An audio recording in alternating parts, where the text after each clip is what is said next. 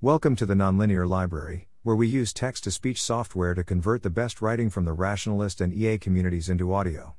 This is Big Tent Effective Altruism is Very Important, particularly right now, published by Luke Freeman on May 20, 2022, on the Effective Altruism Forum. This August, when Will MacAskill launches What We Owe the Future, we will see a spike of interest in long termism and effective altruism more broadly. People will form their first impressions, these will be hard to shake. After hearing of these ideas for the first time, they will be wondering things like Who are these people? Can I trust them? Are they like me? Do they have an ulterior agenda? What can I do, literally right now, and also might it might my decisions over time? What does this all mean for me and my life? If we're lucky, they'll investigate these questions. The answers they get matter, and so does their experience finding those answers. I get the sense that effective altruism is at a crossroads right now. We can either become a movement of people who appear dedicated to a particular set of conclusions about the world, or we can become a movement of people that appear united by a shared commitment to using reason and evidence to do the most good we can. In the former case, I expect to become a much smaller group, easier to coordinate our focus, but it's also a group that's more easily dismissed. People might see us as a bunch of nerds who have read too many philosophy papers and who are out of touch with the real world. In the latter case, I'd expect to become a much bigger group. I'll admit that it's also a group that's harder to organize, people are coming at the problem from different angles and with varying levels of knowledge. However, if we are to have the impact we want, I'd bet on the latter option. I don't believe we can, nor should, simply tinker on the margins forever nor try to act as a shadowy cabal. As we grow, we will start pushing for bigger and more significant changes, and people will notice.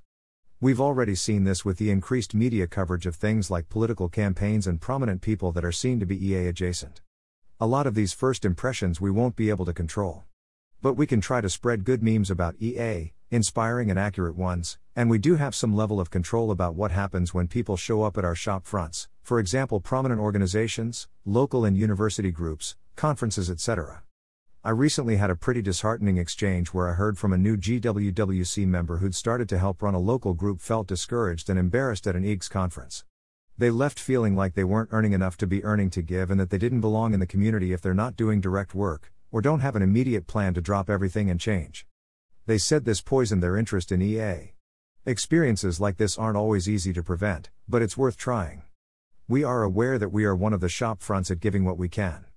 So we're currently thinking about how we represent worldview diversity within effective giving and what options we present to first time donors.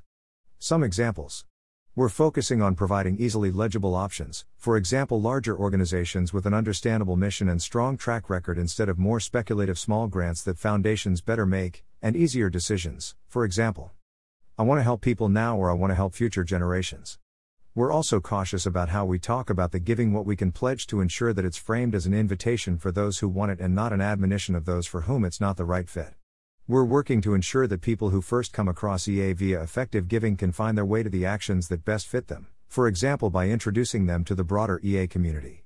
We often cross promote careers as a way of doing good, but we're careful to do so in a way that doesn't diminish those who aren't in a position to switch careers and would leave someone feeling good about their donations.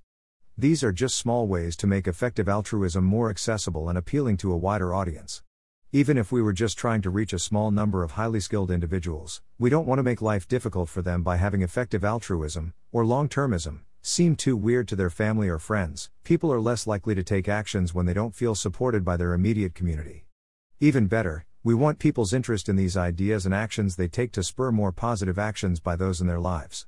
I believe we need the kind of effective altruism where a university student says to their parents they're doing a fellowship on AI policy because their effective altruism group told them it'd be a good fit. Their parents Google effective altruism and end up thrilled, so much that they end up donating. A consultant tells their spouse they're donating to safeguard the long term future. Their spouse looks into it and realizes that their skills in marketing and communications would be needed for charity entrepreneurship and applies for a role. A rabbi gets their congregation involved in the Jewish Giving Initiative. One of them goes on to take the Giving What We Can pledge. They read the newsletter and start telling their friends who care about climate change about the founders Pledge Climate Fund. A workplace hosts a talk on effective giving. Many people donate to a range of high impact causes, and one of them goes down the rabbit hole, and their subsequent career shift is into direct work. A journalist is covering a local election and sees that one of the candidates has an affiliation with effective altruism. They understand the merits and write favorably about the candidate while communicating carefully the importance of the positions they are putting forward. Many paths to effective altruism. Many positive actions taken. For this to work, I think we need to be extra vigilant to ensure that effective altruism remains a big tent. Remain committed to EA as a question. Remain committed to worldview diversification. Make sure that it is easy for people to get involved and take action. Celebrate all the good actions that people are taking, not diminish people when they don't go from 0 to 100 in under 10 seconds flat. Communicate our ideas both in high fidelity while remaining brief and to the point. Be careful of the memes we spread. Avoid coming across as dogmatic, elitist, or out of touch. Work towards clear, tangible wins that we can point to. Keep trying to have difficult conversations without resorting to tribalism. Try to empathize with the variety of perspectives people will come with when they come across our ideas and community. Develop subfields intentionally, but don't brand them as effective altruism. Keep the focus on effective altruism as a question, not a dogma. I'm not saying that anything goes, and we should drop our standards and not be bold enough to make strong and unintuitive claims. I think we must continue to be truth seeking to develop a shared understanding of the world and what we should do to improve it. But I think we need to keep our minds open to the fact that we're going to be wrong about a lot of things, new people will bring helpful new perspectives, and we want to have the type of effective altruism that attracts many people who have a variety of things to bring to the table. I wear the nerd label proudly. And love me some philosophy papers. For example, this, this, and many more over the past few weeks. For example, despite it being a stretch, this. We are aware that this is often fungible with larger donors, but we think that's okay for reasons we will get into in future posts.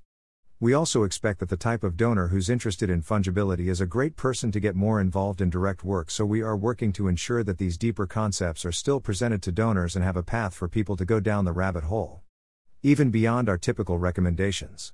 I've been thinking about everyday altruism having a presence within our local EA group, for example, such as giving blood together, volunteering to teach ethics in schools, helping people to get to voting booths, etc. Not skewing too much to this way, but having some presence could be good. As we've seen with Carrick's campaign, doing some legible good within your community is something that outsiders will look for and will judge you on. Plus, some of these things could, low confidence, make a decent case for considering how low cost they might be. Thanks for listening. To help us out with the Nonlinear Library or to learn more, please visit nonlinear.org.